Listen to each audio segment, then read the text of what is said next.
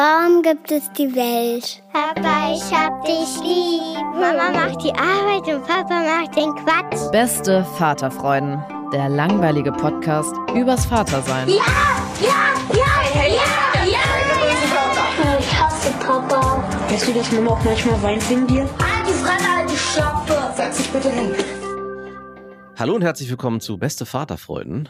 Hallo. Du, meine Tochter, die hat so eine Schildkröte gefunden von ihr mit so richtig glubschigen Augen. Ja. Und die ist ganz freudig. Rate mal, wie der heißt. Ich will es gar nicht wissen. Der hat den lustigen Spitznamen Dildo. Und sie Nein. fand das ganz toll. Doch. Und meine Ex-Freundin guckt mich einfach nur so an. Niedlich, oder? Und sie weiß natürlich nicht, was das heißt, aber sie sagt, ah, guck mal, das ist Dildo. Das ist Und das, Kuschel. das Problem ist, der geht halt auch mit in die Kita, Dildo.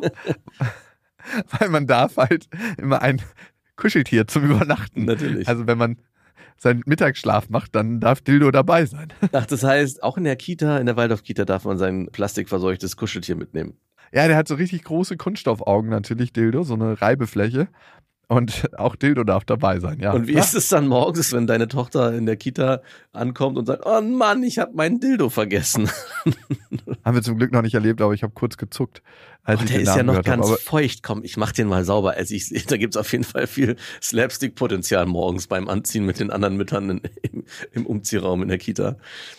Aber eigentlich ist es ein ganz geiler Name, finde ich, wenn es jetzt nicht schon sehr belegt wäre, der Name, für Kuscheltiere, für kleine Hunde, Dildo, für Männer, die sehr gut im Bett sind. Also eigentlich ist es ein richtig cooler Name, Dildo, Ja, oder? auch sehr süß eigentlich. Auch schade, dass der belegt ist für jedes Kind, dass die nicht ihre Tiere und Kuscheltiere so benennen dürfen. Auch so ein, ein normales Haustier, sein Hund Dildo zu nennen, wäre auch cool. Dann kann man den auch regelmäßig rufen. Ich habe letztens auch eine nicht ganz so sexuell angehauchte Geschichte, aber ich finde schon immer spannend, was Kinder für manchmal kreative Einfälle haben, wie sie Sachen benennen. Also Dildo, da wusste jetzt deine Tochter nicht, was es ist und hat ihr den Namen so gegeben, deswegen ist es für uns lustig. Aber ich habe letztens meinem Sohn Handschuhe anziehen wollen, habe die Handschuhe gesucht, er hat einmal Fäustlinge und einmal Fingerhandschuhe. Und dann meinte ich, wo sind denn die anderen Handschuhe? Ach, du meinst die Gefängnishandschuhe. Und dann meinte natürlich die Fäustlinge, weil die kleinen Finger dann gefangen sind in diesem Handschuh. Da hat die, Achso, hast du recht. ich dachte, er sagt jetzt, ach, du meinst die Fister. ja, genau, die kleinen Fister. Weißt du, woher Dildo kommt eigentlich? Nein. Von dem italienischen Diletto. Ja. Und das heißt Freude. Ah, und die Schildkröte wird sehr viel Freude auch ins Leben deiner Tochter bringen. Ja, eigentlich ein total schöner Name. Ja. Für wie viel Euro würdest du dein Kind Dildo nennen? du dürftest niemandem sagen, dass du jemals dafür Geld bekommen hast. Für wie viel Euro würdest du das machen? Ich meine, das begleitet sie ein Leben lang und hat einen krassen Einfluss auf ihr Leben. Sie wird wahrscheinlich auch in der Schule ihr Fett wegkriegen. So wie wenn du dein Kind Lana nennst und dann wird das Namen-Rückwärtsspiel gespielt. Oh, schön. Ja. Hm, Ich glaube, das würde ich nur bei Kindern machen, die ich adoptiere und nicht bei eigenen Kindern. Und dann für 5 Millionen Euro. Lana ist ein krass schöner Name, by the way. Ich ja, nicht Lana. überlegt. Lana ist toll, aber Dildo fände ich schon, da muss schon viel Geld fließen und es darf nicht mein eigenes leibliches Kind sein. Okay, und wie viel wären es dann, wenn es dein eigenes Kind wäre? Ich glaube, das würde ich nicht machen. Es sei denn, also die einzige Möglichkeit wäre, ich auch 5 Millionen und dann würde ich in ein Land ziehen, wo Dildo als Wort funktioniert. Wo der Dildo, den man eigentlich kennt, den Frauen als oder auch Männer als Sexspielzeug benutzen, einen anderen Namen hat und der Name Dildo dann halt ganz normal im Alltagsgebrauch verwendet wird. Weiß nicht, ob das so ein Land vielleicht gibt. Ja, okay, gut. Klingt wahnsinnig logisch alles. Vor allem dann musst du mit dem Geld dort woanders ein neues Leben aufbauen, dann ist es vielleicht weg. Ja, dann ärgerst du dich halt. dann ärgerlich. Aber anders wird's nicht. Also, ich meine, es gibt ja so ein paar Namen, wo man sich jetzt schon fragt, warum haben deine Eltern dir das eigentlich angetan? Also, die sind jetzt nicht mega krass und jetzt auch nicht super schlimm, aber wo ich mich auch manchmal frage, hätte auch irgendwie ein bisschen weniger sein dürfen bei der Namensgebung. Und ich fände es auch schade, wenn man dem Kind einen Namen gibt, wo man jetzt schon weiß, das Kind wird wahrscheinlich damit Probleme haben, diesen Namen auch zu verwenden später als angehende Erwachsene und muss dann damit leben und kämpfen. Gut, weg von Dildo hin zu richtigen Beziehungsthemen, zu richtigen Problemen könnte man sagen. Die Lana hat uns nämlich geschrieben. Natürlich hat Lana uns geschrieben. Und vielleicht ist das ein Name, den ich gerade in Gedanken anonymisiert habe und der mir kreativerweise kam. Mhm. Es ist auch schon lustig, wie unser Gehirn funktioniert. Ne? Gerade haben die Neuronen da noch gefeuert bei Lana und schon fällt er mir wieder ein. Na klar. So. Mein Freund, 32, ist vor kurzem bei mir, 31, eingezogen. Wir sind jetzt ein gutes Jahr ein Paar. Nach fünf Jahren musste ich meine Spirale entfernen lassen. Oh, allerhöchste Zeit, ne? Fünf Jahre ist so die Halbwertszeit von so Spiralen, habe ich gehört. Dreieinhalb bis fünf ist so die Spanne. Ich würde ein bisschen vorsichtig sein bei Verhütung und generell Themen, die Ja, irgendwie weiblichen Körper betreffen. da haben wir letztes Mal ganz schön ins Fettnäpfchen getreten. War das hier bei Beste Vaterfreunde oder bei Beste Freundin? Ich weiß es nicht, wo es war, egal. Aber hier ist es bestimmt auch schon Ey, wir passiert. müssen das eigentlich mal korrigieren, ne? was da wieder erzählt worden ist von uns für einen Schwachsinn. Wir hatten uns ja mit sehr gefährlichem Halbwissen über die möglichen Gefahren geäußert, die entstehen, wenn man die Pille durchnimmt. Und nach einer Flut an freundlich formulierten Hinweisen, die wir daraufhin bekommen haben, erstmal vielen, vielen Dank dafür, wollen wir ein bisschen Licht ins Dunkle bringen. Und hey, wir haben die Dunkelheit erzeugt, das muss man ganz klar sagen. Unter gewissen Umständen kann man die Pille durchnehmen. Das bezeichnet man als sogenannten Langzyklus.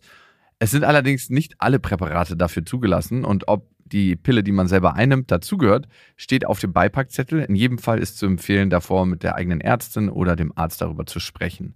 Und bei der Einnahme der Pille setzt die Menstruationsblutung allgemein aus. Die Blutung, die in der Einnahmepause entsteht, heißt eigentlich Entzugsblutung.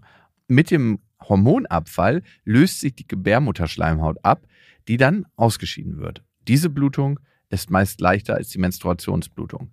Im Langzyklus kann die Blutung komplett aussetzen.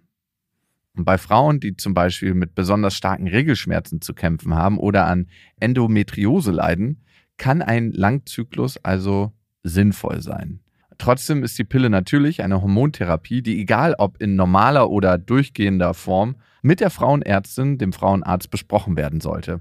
So viel zu unserem Halbwissen über die weibliche Anatomie. Ich hoffe, wir konnten das einigermaßen gerade rücken. Jetzt nochmal zu unserer Lana. Das Einzige, was mich beruhigt bei der Sache ist, dass wenn wir das nicht wissen, wird es noch viele, viele andere Männer geben da draußen, die es genauso wenig wissen und 100%. jetzt hoffentlich die Chance haben, aufgeklärt zu werden. Ja, durch uns. Durch uns. Durch zwei andere Männer. Ja, genau. Einfach nur schlecht. Einfach nur schlecht. Nach fünf Jahren musste ich meine Spirale entfernen lassen und seither verhüten wir mit Kondom. Das ist ja jetzt der Fall bei den beiden. Das ist für mich sehr unangenehm, trotz Gleitgel, weshalb ich das Diaphragma als Alternative vorschlug. Als ich meinen Freund gestern fragte, ob wir auf das Kondom nun verzichten wollen, stellte er mir die Frage, was wir bei einer ungeplanten Schwangerschaft machen würden. Es gebe kein Verhütungsmittel, was 100% sicher ist. Ich antwortete, dass ich vermutlich nicht abtreiben würde. Er sagte, er würde mich nie dazu zwingen, das zu tun. Auf die Frage, ob er sich dann trennen würde, wenn ich das Kind behalte, sagte er, das wisse er nicht. Wir sollten deswegen sehr aufpassen. Er will zusätzlich mit Kondom verhüten, wenn er in mir kommen will. Ob er irgendwann Kinder möchte, das weiß er noch nicht. Ich bin mir auch unsicher, tendiere aber eher zu ja. Wenn ich nun an Sex mit ihm denke, machen sich große Sorgen vor einer Schwangerschaft in mir bereit. Bisher dachte ich, das manage ich schon irgendwie mit meinem Partner. Die Zuversicht war in vorherigen Beziehungen immer da, weil Abtreibung nie in Betracht gekommen wäre. Dass mein Partner nicht weiß, ob er mich wegen einer Schwangerschaft verlassen würde, hat einen großen Riss in meiner Bindung zu ihm hinterlassen. Ich weiß noch nicht, wie ich damit umgehen werde. Was denkt ihr darüber? Eure Lana. Habe ich das gerade richtig verstanden, dass Sie seit fünf Jahren mit Kondom verhüten und Sex mit Kondom haben? Nein, du hast mal wieder nicht zugehört. Ja. Sie hatte fünf Jahre die Spirale genommen, die musste dann rausgenommen werden. Ah. Dann haben sie mit Kondom verhütet und jetzt hat sie auf das Diaphragma gewechselt. Aber ihr Freund, wenn er in ihr kommen möchte, benutzt dann lieber noch ein Kondom, weil er sich ja eben nicht sicher ist, ob er sie verlassen muss, wenn sie schwanger wird Okay. und das Kind behält. Also, wir können ganz kurz mal einen Strich unter die Geschichte machen. Das ist eine große Frechheit einfach. Also, einerseits ist es ehrlich, aber andererseits denke ich mir, kannst du nicht mit einer Frau schlafen und sie dann verlassen, wenn du sie sch- geschwängert hast? Äh, Was erzähle ich da eigentlich?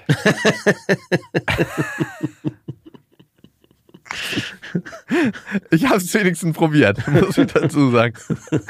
Ich meine, meine Ex-Freundin und ich haben uns ja auch getrennt. Und das war so ein beidseitiges Trennen. Also wir haben immer mal wieder später drüber geredet, wer sich von wem getrennt hat.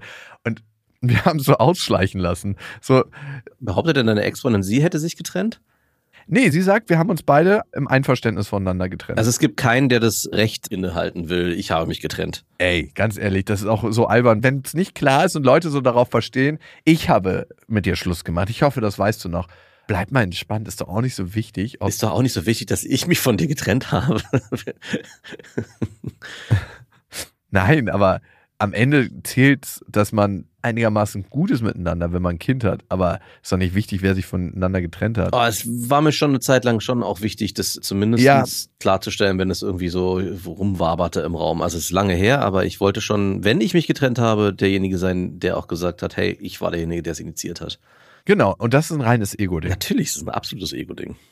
Und das Ego lernst du mal ein bisschen runterzuschrauben, sobald du ein Kind hast. Also hat bei mir lange gedauert, muss ich auch ganz klar zugeben. Genau, ich würde Hat nämlich auch länger gedauert. behaupten, dass du auch eine Zeit lang gesagt hast, du hättest dich getrennt. Ja, und dann habe ich öfter nochmal mit ihr drüber gesprochen und sie meinte, sie hat sich auch getrennt. Und da habe ich gesagt, am Anfang wollte ich das nicht akzeptieren, da habe ich gesagt, nee, nee, nee, ich habe mich schon getrennt, das war schon ganz klar. Mhm. Und sie so, ja, okay, wenn du es glauben magst. Boah, Und ich habe ja, Antwort, ich habe aber auch ich habe gemerkt, wofür ich das brauchte. Ich brauchte das in meinem Kopf, damit ich wirklich die Kontrolle habe, dass ich gesagt habe, nee, ist nicht gescheitert, weil ich irgendwie nicht der passende Beziehungspartner für sie war, sondern nee, weil sie nicht in mein Leben gepasst hat, ne? ja. Und im Nachhinein muss ich einfach sagen, dass wir uns beide nicht so richtig gut angestellt haben. Vielleicht ja, haben wir nicht gut zusammengepasst, einfach weil wir sehr unterschiedliche Menschen sind. Aber vielleicht, wenn wir so schlau in Anführungsstrichen oder so emotional weiterentwickelt gewesen wären, wie wir heute sind, und sie hat Riesenmeter gemacht und ich habe auf jeden Fall auch Meter gemacht, vielleicht hätte es dann doch funktionieren können, ne? Ich weiß nicht, ob wir so erfüllte Partner geworden wären oder wie es mit uns ausgegangen wäre, aber wir hätten uns definitiv nicht so krass in die Haare gekriegt. Der triste Alltag hätte euch eh eingeholt. Und dann wärt ihr einfach nebeneinander her existiert. Wie er bei dir in Brandenburg schon lange eingekehrt ist. Das ist das Heilmittel jeder Beziehung, man merkt es dann irgendwann gar nicht mehr. Man ist einfach nur noch so befreundet und lebt in der WG. Irgendwann schleichen sich dann die getrennten Decken ein, ne, dass man nicht mehr zusammen unter einer Decke schläft, sondern jeder unter seiner. Ja. Irgendwann ist die Matratzenkante wird zu zwei getrennten Betten, die man so auseinanderschiebt. Und der nächste ist, ah, ey, irgendwie machst du so komische Geräusche in der Nacht. Ich schlafe mal im anderen Zimmer. Nur für diese eine Nacht. Und aus dieser einen Nacht werden 46 Jahre. Und dann ist es nur noch eine reine Zweckbeziehung, wo man finanziell sich einigt, damit man Geld spart. Genau.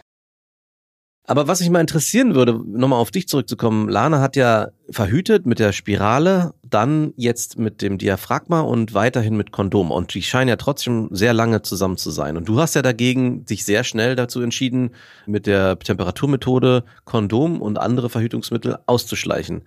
Wäre das für dich eine Möglichkeit gewesen, mit Kondom weiter mit deiner damaligen Freundin zu schlafen? Also für mich wäre das nicht möglich gewesen. Und auch jetzt nicht. Das ist wirklich nicht möglich. Also, es ist dir nicht möglich, mit einer Frau mit Kondom Nein, zu nicht schlafen. mit einer Frau, aber nach einer gewissen Zeit, wenn man eine Beziehung führt mit jemandem und wirklich auch lange zusammen ist, dann will ich eigentlich auch nicht mit, also mit meiner Frau möchte ich auch nicht mit Kondom schlafen. Und du wolltest wahrscheinlich mit deiner Ex-Freundin ja auch nicht mit, offensichtlich nicht mit Kondom schlafen, weswegen ihr euch ja für die Temperaturmethode entschieden habt. Ja, also wir haben sie sehr offensichtlich falsch angewendet. Ne? Wir haben sie nicht richtig gut angewendet und wir sind auch ein bisschen nach fruchtbare Tage, nicht fruchtbare Tage gegangen. By Genau. The way. Und das hat nicht so richtig funktioniert. Da hat uns das Leben ausgedribbelt. Aber hätte ich mit ihr mit Kondom geschlafen? Ja, habe ich aber nicht, weil ich dachte, wir, wir sind eigentlich einigermaßen sicher. Und sie dachte das auch. Und es war dann anders. Würde ich mit meiner Freundin, wenn wir eine längere Partnerschaft haben, mit Kondom schlafen? Ja, weil ich Verhütung nicht ihr überlassen wollen würde. Ne? Also da würde ich schon in die Verantwortung gehen. Ist es genauso gut? Auf gar keinen Fall. Also für mich jedenfalls nicht. Ne? Nee, Es genau. fühlt sich viel intimer an, viel besser für beide. Ne? Das sagt ja auch eine Frau, wenn du ohne Kondom miteinander schläfst.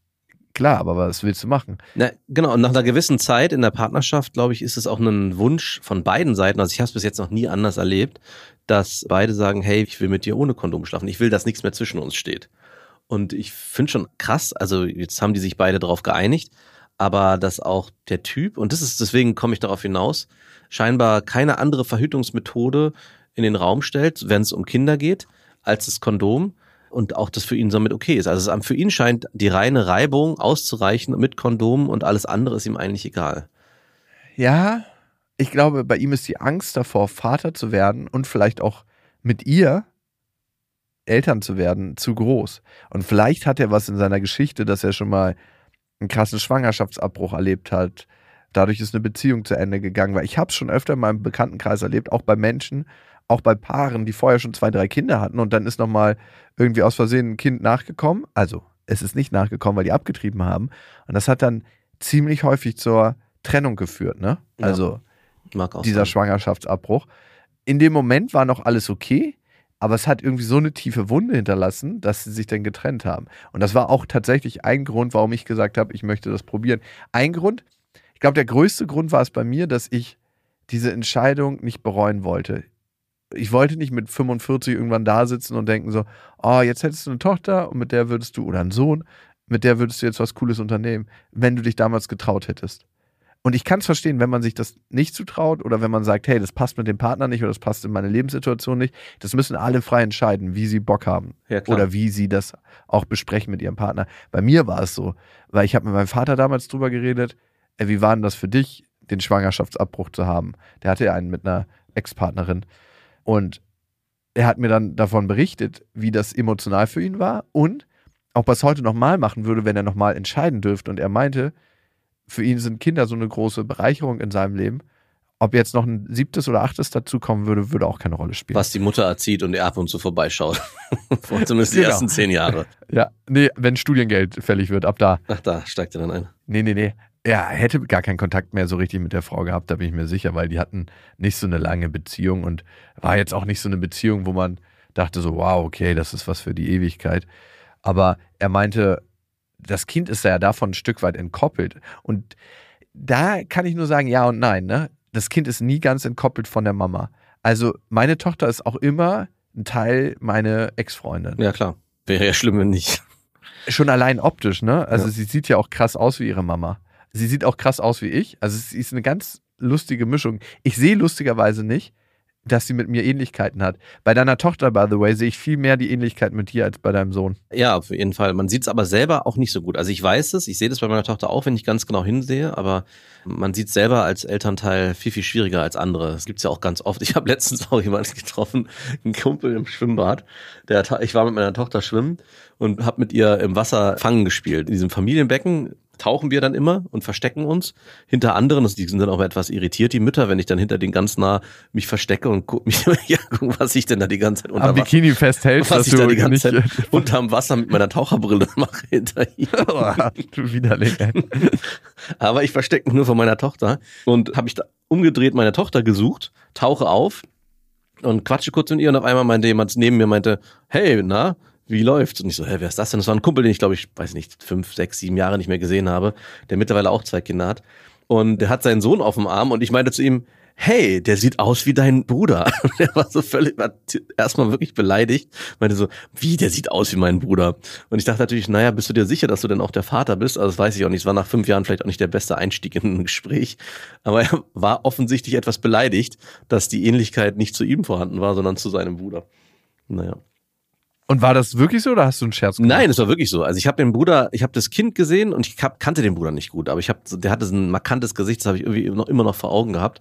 Und als ich das Kind gesehen habe, dachte ich so, hä, hier stimmt doch was nicht. Ist die Frau vielleicht doch mit dem Bruder ins Bett gegangen? Da steckt dein Vater drin. Und das hat er halt auch nicht gesehen. Ne? Er hat auch weder, er hat den dann, den hat ihn wirklich dann nochmal so hochgehalten, seinen Sohn, und geguckt, "Hä, bist du wirklich? Also er sieht natürlich auch seinem Bruder ähnlich und hat weder seine Ähnlichkeit in dem Moment erkennen können, noch die seines Bruders. Aber für mich als Außensteher war das so, wow, das war einfach eine kleine Version von dem großen Bruder.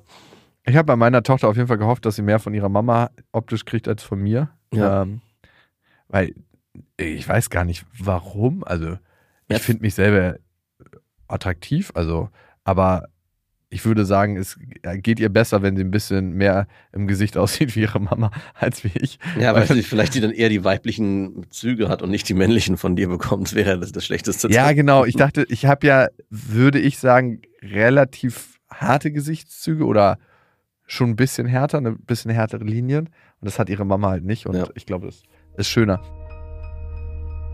Hallo, ihr Lieben. Wir haben ja neben dem Podcast hier noch eine eigene Podcast-Produktionsfirma. Und was uns wichtig ist in der Firma, dass wir Podcasts produzieren, wo man in andere Welten abtauchen kann, wo man merkt, okay, das ist eine Perspektive, die kann ich erweitern. Und ich merke immer, wenn man das tut, entwickelt man ein viel tieferes Verständnis für andere Menschen, damit aber auch für sich selber. Und es sorgt dafür, dass wir bessere Beziehungen miteinander führen. Ja. Und ich glaube, das war unser Anliegen, als wir im Leben und daneben kreiert haben, unseren IKEA-Podcast. Da könnt ihr in die unterschiedlichsten Welten abtauchen. Zum Beispiel in die Welt von Dominic Blow, der auf der Straße gelebt hat, eine ganze Weile und auf der Straße dann sein Abitur gemacht hat. Mm. Also nicht Straßenabitur, sondern er ist dann Ein trotzdem richtiges. weiter zur Schule gegangen. Ja. Und was er erzählt hat, wie sein Kapuzenpulli zu seinem eigenen Zuhause geworden ist. Ich bin auch in einer Folge in dem Podcast drin. Steffi Stahl ist in einer Folge drin. Also es lohnt sich auf jeden Fall mal reinzuhören. Im Leben und daneben der Podcast von IKEA. Überall, wo es Podcasts gibt. Wir sind eigentlich so ein bisschen von Lana weggekommen und in der Situation, in der sie gerade steckt, dass ihr der Sex große Angst macht und Sex ist ja eigentlich ein Ort, wo wir uns entspannen wollen, wo wir Freude und Lust empfinden wollen und in dem Moment, wo da Anspannung ist, und das meine ich jetzt nicht im vaginalen oder äh, Lachssinne, sondern im geistigen Sinne, überträgt sich das ja auf deinen Körper und du kannst eigentlich nicht mehr so viel Freude empfinden. Angst und Freude stehen sich meistens so ein bisschen entgegen. Und das ist tatsächlich ein Thema. Und vor allem kann ich auch verstehen, dass man eigentlich nicht Bock hat, mit jemandem Sex zu haben, wo man dann erahnt schon, wenn er das jetzt schon so sagt, also lobt trotzdem an seine Ehrlichkeit, ob es so clever war. Das Ja. ist die Frage. wo er das jetzt schon so sagt, hey, ich verlasse dich, vielleicht, wenn du dich dafür entscheidest, ein Kind zu bekommen bei einer ungeplanten Schwangerschaft. Eigentlich schon eine krasse Aussage. Ja, exakt. Also das spielt ja alles auf diese Kondomgeschichte auch so ein bisschen zurück. Also es ist, die sind an einem Punkt in der Beziehung nach einer gewissen Zeit, wo man, glaube ich, auch das über das Thema Kinder generell sich Gedanken macht und auch wenn man miteinander schläft und immer sagt, hey, Verhütung ist das Wichtigste und auch die Formulierung, wenn du schwanger wirst, also es ist ja, so hört sich es zumindest für mich an, dann ist es okay, aber dann bin ich weg. Das heißt, also alles ist so extrem voneinander getrennt in dieser Beziehung. Also es wirkt gar nicht auf mich wie eine Gemeinschaft, die die da aufbauen. Du, weißt du, was ich mich frage? Möchte man mit jemandem, der so die Verantwortung für eine mögliche gemeinsame Zukunft übernimmt, beziehungsweise nicht übernimmt, überhaupt in die Zukunft gehen? Genau. Und die Frage musst du dir eigentlich stellen, Lana. Kommt dann ja? Oder spürst du jetzt eigentlich schon, hey, klar, ist er ehrlich und das muss man ihm auch zugute halten, weil nur die Ehrlichkeit schafft wirkliche Grundlagen miteinander zu sprechen, weil wenn er sagen würde, na klar, also da würde ich mich sogar drauf freuen und dann, wenn es soweit ist, sagt er, ah du, ich merke gerade in mir, das äh, ist doch anders, das hat sich doch anders ausgerollt, ich muss jetzt leider doch mal ein bisschen Schluss machen. Es wäre eine blöde Nummer. Kann aber auch passieren, ne? Darum, Ehrlichkeit ist erstmal gut und trotzdem kannst du dich ja entscheiden, wie möchtest du für dich mit dieser Ehrlichkeit umgehen? Wie möchtest du das handhaben? Und wenn du jetzt sagst, ey, nee, eigentlich merke ich, das passt für mich für eine richtige intime Partnerschaft nicht. Und Vertrauen ist ja so eine Basis, ne? Wenn du das nicht hast, was hast du dann eigentlich noch? Partnerschaften, die kein Vertrauen haben, die haben es sehr, sehr schwer. Ja. Und darum hatte ich auch in der Vergangenheit sehr oft Probleme mit Partnerschaften. Nicht, weil irgendwie die nicht vertrauenswürdig waren, sondern weil ich ein Thema mit Vertrauen hatte. Und das ist auf jeden Fall deutlich besser geworden. Aber die Frage ist, und die musst du dir stellen, möchtest du mit jemandem eigentlich weitergehen, wo das Thema so groß ist? Und damit meine ich auch nicht, dem die Pistole auf die Brust setzen und ihm zu sagen, hey, ich möchte gern, dass du dich dafür entscheidest, sondern für dich eine Entscheidung treffen und ihm das aber auch vorher klar mitteilen. Ihm sagen, hey, weißt du, was das mit mir gemacht hat? Die und die Überlegung treffe ich gerade. Ich möchte es einfach mit dir teilen, damit wir beide im Prozess sind und beide darüber reden können. Wenn du das alles für dich ausmachst, ich habe letztens wieder mit einem Kumpel gesprochen und der hat so ganz viele Beziehungsthemen mit sich ausgemacht und ich habe gesagt, so, was wäre denn mal, wenn du das mit deiner Freundin teilst und ihr genau sagst, was Phase ist? Ja. Das ist doch Beziehung, wenn du deine Unsicherheiten und das, was in dir vorgeht, mit deiner Partnerin, mit deinem Partner teilst. Und im Idealfall dann gemeinsam auch zu einer Lösung kommst. Und das ist das, was ich hier schmerzlich vermisse in der Nachricht von Lana, dass die ganzen Entscheidungen, die dann get- getroffen werden, eigentlich jeder für sich ausmachen muss. Also sie weiß, dass sie vielleicht sich Kinder vorstellen könnte, aber so richtig hundertprozentig sicher ist sie auch nicht. Also sie ist da noch sehr unsicher. Er sagt ganz klar, er möchte keine und trennt das dann auch und sagt, aber wenn du eins willst, ist es okay für mich, ich bin dann aber weg. Und in der Beziehung sollte es doch eigentlich so sein, dass man sich entweder für Kinder oder gemeinsam gegen Kinder entscheidet. Wenn beide komplett konträr sind in ihren Entscheidungen, steht für mich auch die Frage im Raum, passen wir auch wirklich zusammen? Also es, eine Beziehung sollte ja schlussendlich schon auch auf einer gemeinschaftlichen Entscheidung, wie man das Leben gemeinsam gestalten will, sich berufen und nicht auf, hey, wir laufen ja irgendwie parallel nebeneinander her, treffen uns ab und zu im Bett und damit das funktionieren kann, nehmen wir bitte ein Kondom oder ein anderes Verhütungsmittel, weil was anderes kann nicht funktionieren. Und das finde ich extrem schade, dass auch Lana eigentlich bei ihrer Entscheidung, die sie treffen muss, in dem Fall, weil sie die Mutter sein würde, ganz alleine gelassen wird und er gar nicht in die Verantwortung genommen wird oder sich selber gar nicht in die Verantwortung nimmt. Lana, ich glaube, in dem Prozess, in dem du gerade steckst, das Erste, was sich auftut, sind eine Menge Fragen. Aber Fragen helfen auch zu reflektieren. Fragen helfen auch immer zu gucken, wo stehe ich gerade und was will ich für mein Leben und vor allem auch, was will ich für die Zukunft. Und je ehrlicher und emotional offener du da mit dir bist, desto klarer kann auch eine Entscheidung für dich getroffen werden. Hm. Weil irgendwie stehst du so ein bisschen alleine da in dieser Beziehung. Lana, vielen Dank fürs Teilen und alles Gute auf deinem Weg. Übrigens, lieber Max, wir haben natürlich viele Mails bekommen, aber eine finde ich passt ganz hervorragend, weil sie so ein bisschen das Ganze von der anderen Seite beleuchtet und sie kommt von Jenny. Hallo Max, hallo Jakob. Also erstmal, ich habe euren Podcast neu entdeckt und lieb ihn sehr. Weiter so. Sonst Hm. habe ich während der Autofahrten nicht mehr so viel zu schmunzeln und nachzudenken. Jetzt uns noch entdecken? Wirklich? Ja, hoffentlich. Äh, gibt's das noch? Ja, hoffentlich. Okay. Es geht um Kinderwunsch in der Beziehung. Also kurz zum Hintergrund. Mein Freund und ich sind seit drei Jahren zusammen. Wir sind sehr früh und schnell zusammengezogen, nach einem Monat des Zusammenkommens. Was sagst du eigentlich, ob man schnell zusammenziehen soll oder nicht? Ich bin für schnell zusammenziehen. Dann weiß man Bescheid. Also wenn es geht, wäre die ideale Variante, die eine Person hat eine größere Wohnung und die andere kann Ja. hinzuziehen. Was schwierig ist, finde ich, wenn man nach kurzer Zeit beide Haushalte auflöst und sich in einen neuen Haushalt reinbewegt. Wenn man schnell haben will. Da wäre ich immer dafür, dass man, weiß nicht, mindestens ein halbes Jahr vergehen lässt. Boah. Was denn? Obwohl ich es schwierig finde, bei jemand anderes einzuziehen, besonders wenn er so ein Pingel ist wie ich mit seinen Möbeln. Und dann so, äh, nee, das passt hier leider nicht rein. Äh, packen wir erstmal in die Lagerbox und wir wissen genau, dafür, für immer wird es da schimmeln. Wie der Architekt, der uns auf der Tour geschrieben hat, ne? Es war so ein Architekt auf der Tour und da ging es so um kleine Hörerzettelchen und da hat uns einer geschrieben und seine Freundin saß mit im Publikum, die Biologin war und im Labor gearbeitet hat, dass sie sich immer bei der Einrichtung mit einmischen will, so hat er es formuliert. Und sie hat eine Menge Meinung, aber dafür wenig Geschmack. naja, okay. Sie sind schnell zusammengezogen und die sind beide Mitte 20 und die haben auch über Kinder schon gesprochen und manchmal sind sie eher am Rumalbern, andere Male auch ernster und die haben beides. Und das finde ich auch immer geil, wenn man in einer Ja. Beziehung beides hat, so diese Leichtigkeit und dieses Rumalbern. Geht das gut mit deiner Frau? Ja, es geht schon gut. Kann ein bisschen verhalten? Wirklich? Sagst du Nee, ich habe gerade so überlegt, in welchen Kontexten. Und natürlich, wenn die Kinder auftauchen, ist es einfacher. In unserer Dynamik ist es manchmal, manchmal doch ein bisschen nicht härter, aber manchmal würde ich mir ein bisschen mehr Leichtigkeit wünschen bei schweren Themen. Aber es geht trotzdem gut. Ja, es ist halt ganz schön Ballast auf ihrem Rücken, wenn sie mal alles organisiert. Natürlich ist das für dich Da, da lässt sich sowas immer leicht, aber ach, mach dir doch nicht so einen Stress. so ein bisschen wie so eine Bergbegehung und der Sherpa trägt so das ganze Gepäck hoch und dann wird der eine Typ, der dann die letzten zehn Meter zum Gipfel gegangen ist, du bleibst hier bitte mal unten mit dem Rucksack und mit dem ganzen Gepäck. Ich gehe mal zum Gipfel und mach mal das Kreuz oben fest, damit ich mir den holen kann. Aber darüber reden wir nicht, dass du das ganze Gepäck hochgetragen hast. Und bitte ein freundliches Gesicht, ein bisschen mehr Leichtigkeit wünsche ich mir von dir. Das empfinde ich gerade bei deiner Frau, wenn du so darüber redest. Okay. Zurück zu Jenny. Wir hatten dann eine Krise und hätten uns fast getrennt. Kurze Zeit später stellte ich fest, dass ich im zweiten Monat schwanger bin. Die Krise davor war sofort vergessen und von Trennung verlor ich kein Wort mehr. Natürlich, da ging auch die Panik los bei ihr. Ich werde alleinerziehende Mutter sein. Schnell, ich muss den wieder zurück ins Hat er Nest holen. reingekickt, meinst du? Wir verstehen uns doch so gut. Naja. Wo ich schwanger war und mich auch gefreut habe, ist er komplett ausgeflippt. Hat mich angefleht abzutreiben. Bis heute schiebt Was? er es auf seine Anfangspanik.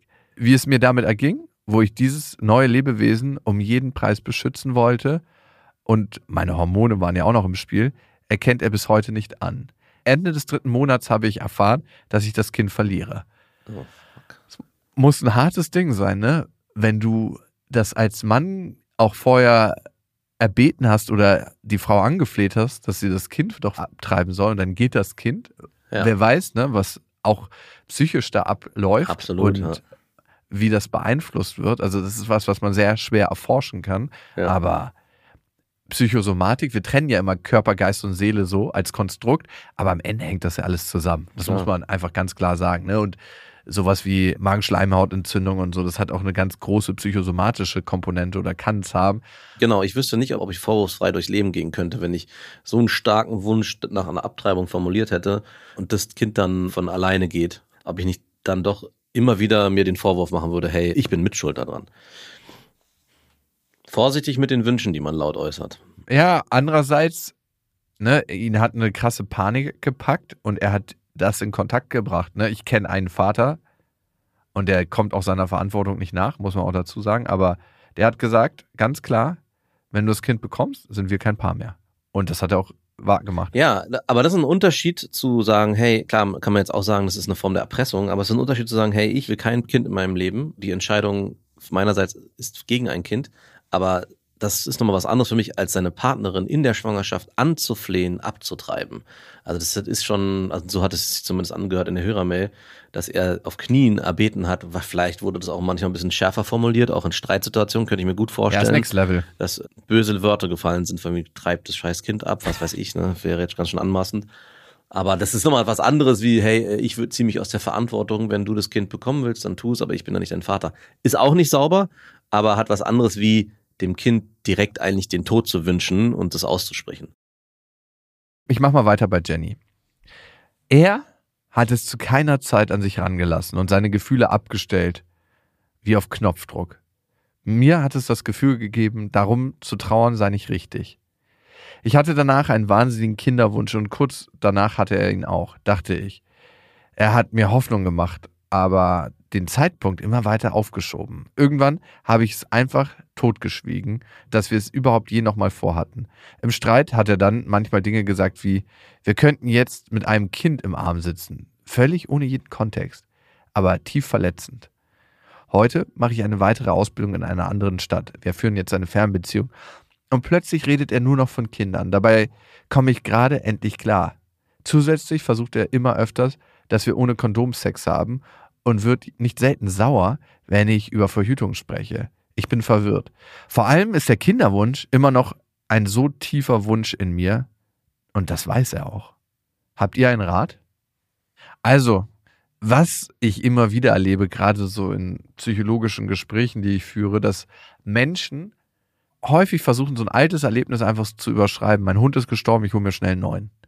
Irgendwas ist passiert, ich versuche das so überzubügeln mit einer neuen Erfahrung. Und wahrscheinlich tief in ihm bereut er das, was da alles passiert ist.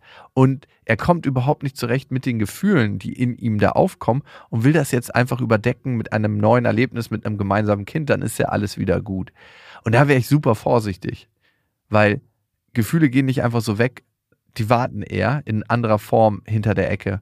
Und es kann dann zu krassen Krisen führen. Also ich halte es für unbedingt sinnvoll und wichtig, bevor ihr euch entscheidet, nochmal Eltern zu werden, diese Situation nochmal genau zu besprechen und vor allem genau zu durchfühlen, dass ihr da miteinander ins Reine kommt und dass sich auch vor allem Vertrauen aufbauen kann. Ihn belastet es ja auch offensichtlich, ne? In irgendeiner Form. Darum haut er immer wieder Spitzen raus. Darum ist er, wie er ist. Und ich glaube, es ist unbedingt ratsam, das aufzuarbeiten.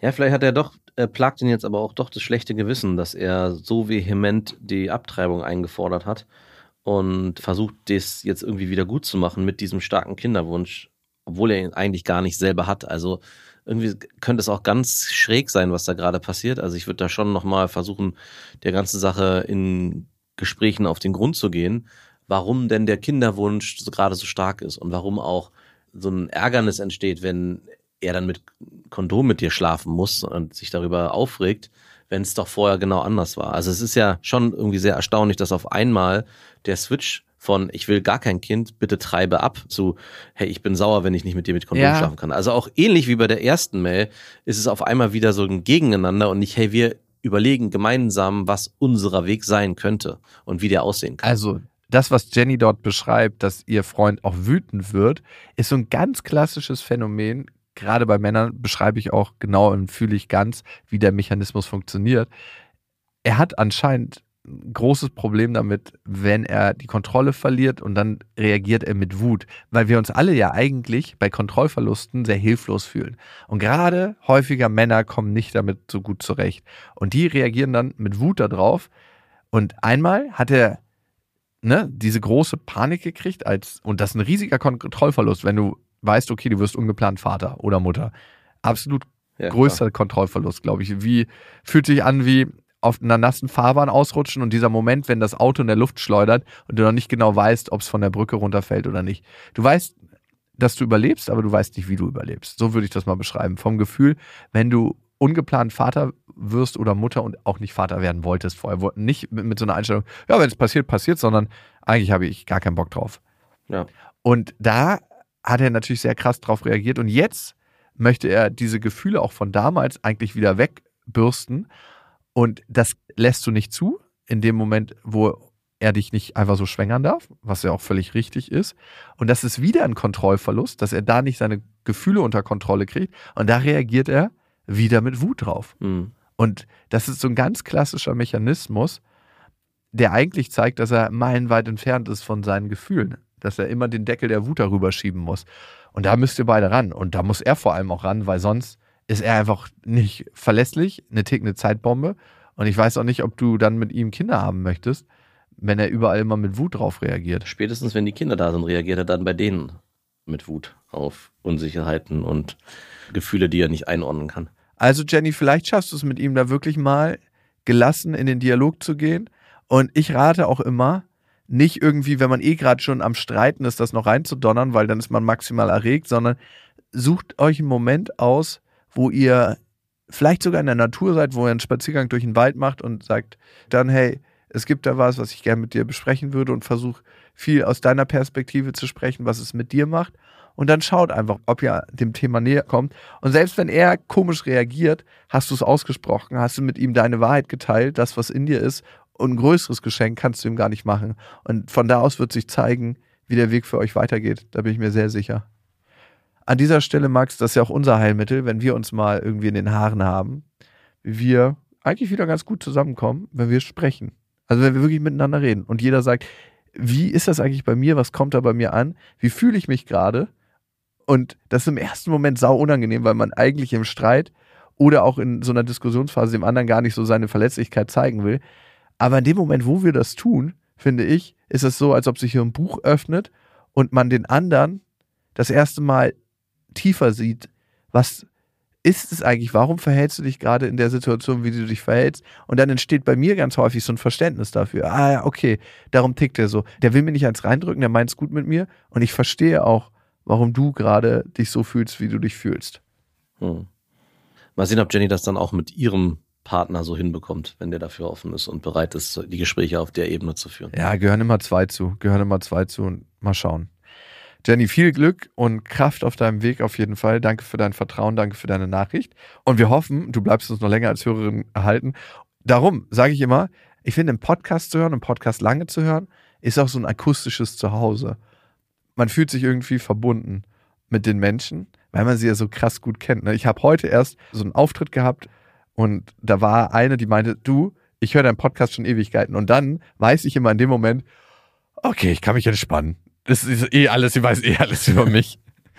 Man ist so vertraut miteinander auf einmal. Das ist so, als ob man Freunde trifft. Das ist so ganz, ganz komisch vom Gefühl, weil ich weiß, ich brauche überhaupt nichts machen. Ich kann mich total entspannen. Das ist so wie ein bisschen, als ob man erstmal zu Hause die Schuhe auszieht, die so ein bisschen in die Ecke donnert und sich auf die Couch flext und sich so dahin lottert, wenn man jemanden trifft, der den Podcast hat. Und das ist irgendwie schön. Das ist ein schönes Gefühl. Und ich hoffe, für euch ist es auch so, wie sich so auf die Couch lottern, wenn man mit uns unterwegs ist. Und fühlt euch eingeladen, diesen Podcast natürlich auch an andere Menschen, die dann alle zusammen mit uns auf dieser riesigen Couch sitzen, weiter zu empfehlen. Damit macht ihr uns immer eine Riesenfreude und vor allem, glaube ich, auch den Menschen, die es dann hören.